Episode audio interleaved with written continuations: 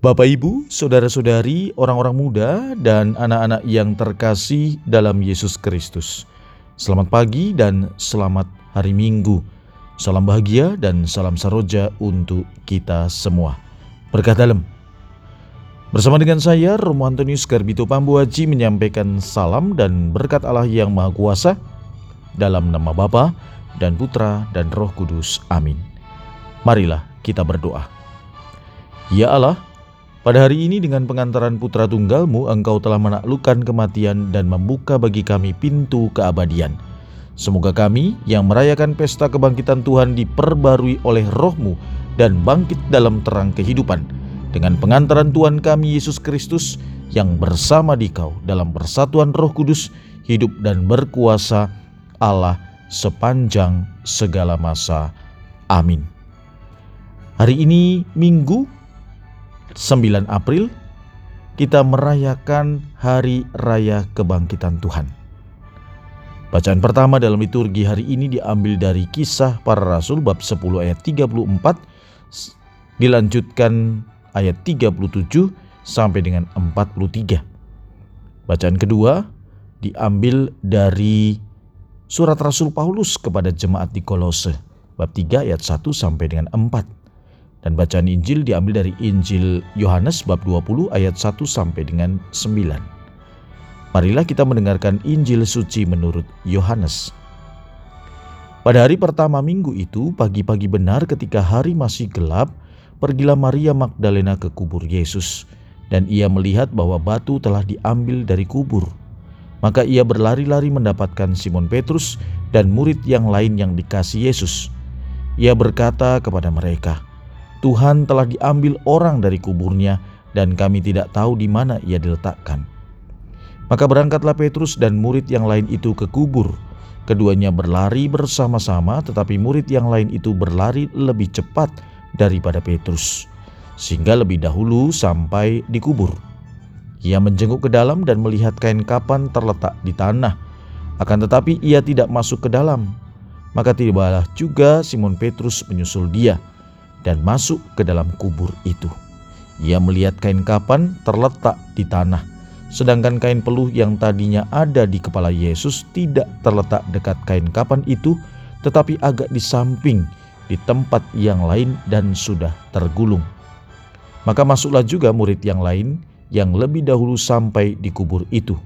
Ia melihatnya dan percaya, sebab selama itu mereka belum mengerti isi kitab suci yang mengatakan bahwa ia harus bangkit dari antara orang mati.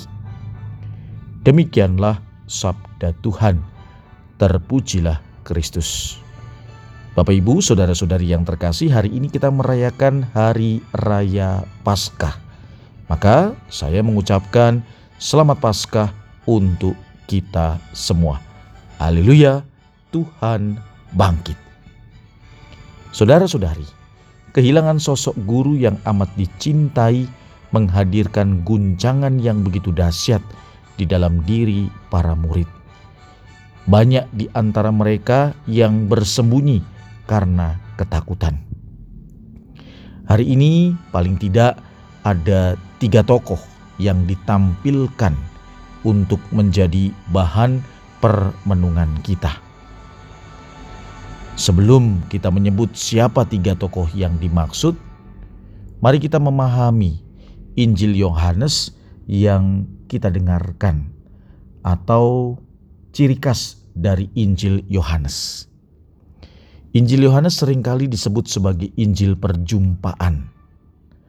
Yesus lebih memilih pendekatan personal daripada massal. Ia menjumpai, ia menyapa, dan berbincang dari hati ke hati. Kita bisa membaca Injil Yohanes ketika Yesus berbicara atau berdialog dengan Nikodemus. Ketika Yesus juga berdialog dengan perempuan Samaria atau orang buta atau Maria dan Marta, bahkan juga dengan Pilatus. Tokoh-tokoh yang ditampilkan itu harus mengambil keputusan dan sikap pribadi di hadapan sang kebenaran dan terang sejati. Dan masing-masing tokoh itu dengan caranya sendiri menjadi model beriman bagi kita sepanjang masa. Dan Injil hari ini pun menampilkan tiga tokoh seperti yang tadi saya katakan.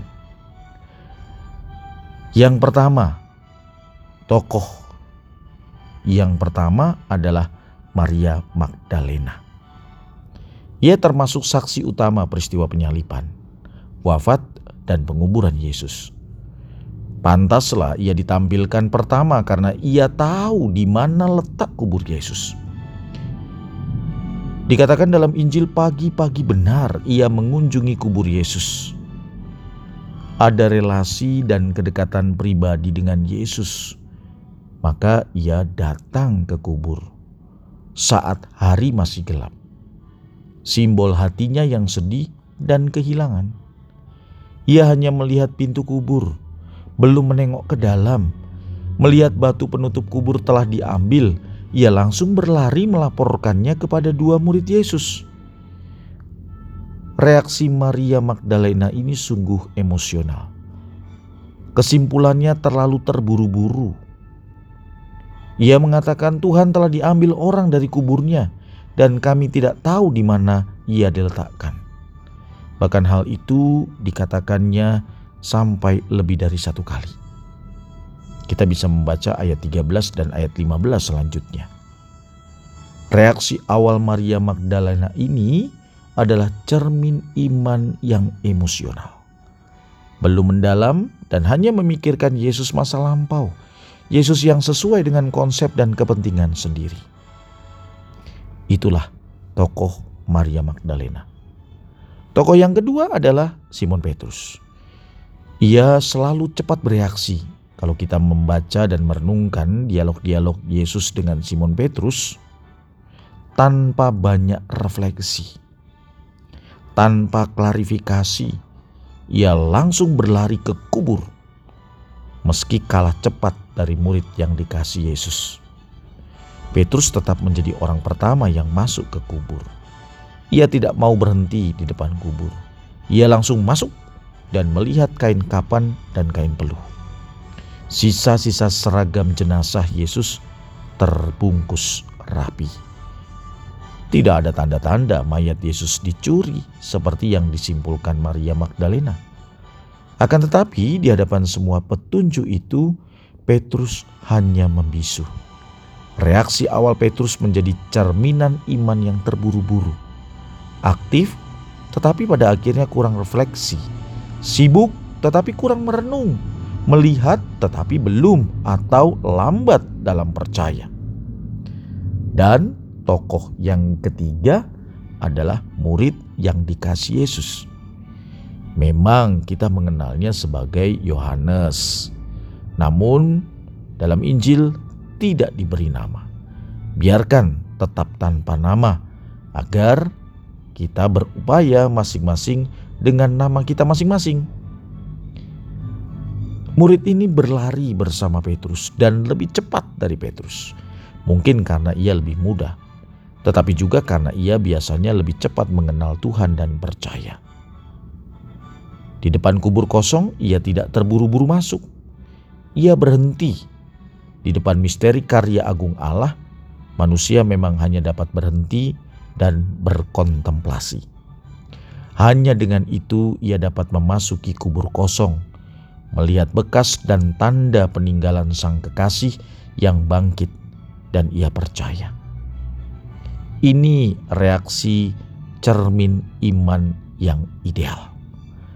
Berlari bersama rekan seiman, mencari waktu untuk berhenti dan merenungi misteri, lalu masuk, terlibat dalam dunia, menjadi saksi dan percaya akan karya agung Allah. Saudara-saudari, Paskah adalah ajakan untuk semakin memahami. Kebangkitan berarti kita mau membuka mata dan pikiran kita terhadap pribadi-pribadi di sekeliling kita. Kebangkitan berarti kita mau lebih mengalami perjumpaan yang sejati. Masing-masing orang memiliki keunikannya. Kita diundang untuk belajar, saling mendengarkan, dan saling memahami. mau menjadi model iman seperti apa kita? Maria Magdalena, Petrus, atau murid yang dikasihi? Mari kita mohon rahmat Paskah agar kita semakin mampu memahami diri dan sesama, agar hidup kita semakin mengikuti gerak karya Tuhan. Marilah kita berdoa. Ya Allah, lindungilah gerejamu dengan kasihmu yang abadi, agar setelah engkau barui dengan misteri pasca umatmu sampai pada kemuliaan kebangkitan. Berkat Allah yang Maha Kuasa, dalam nama Bapa dan Putra dan Roh Kudus. Amin.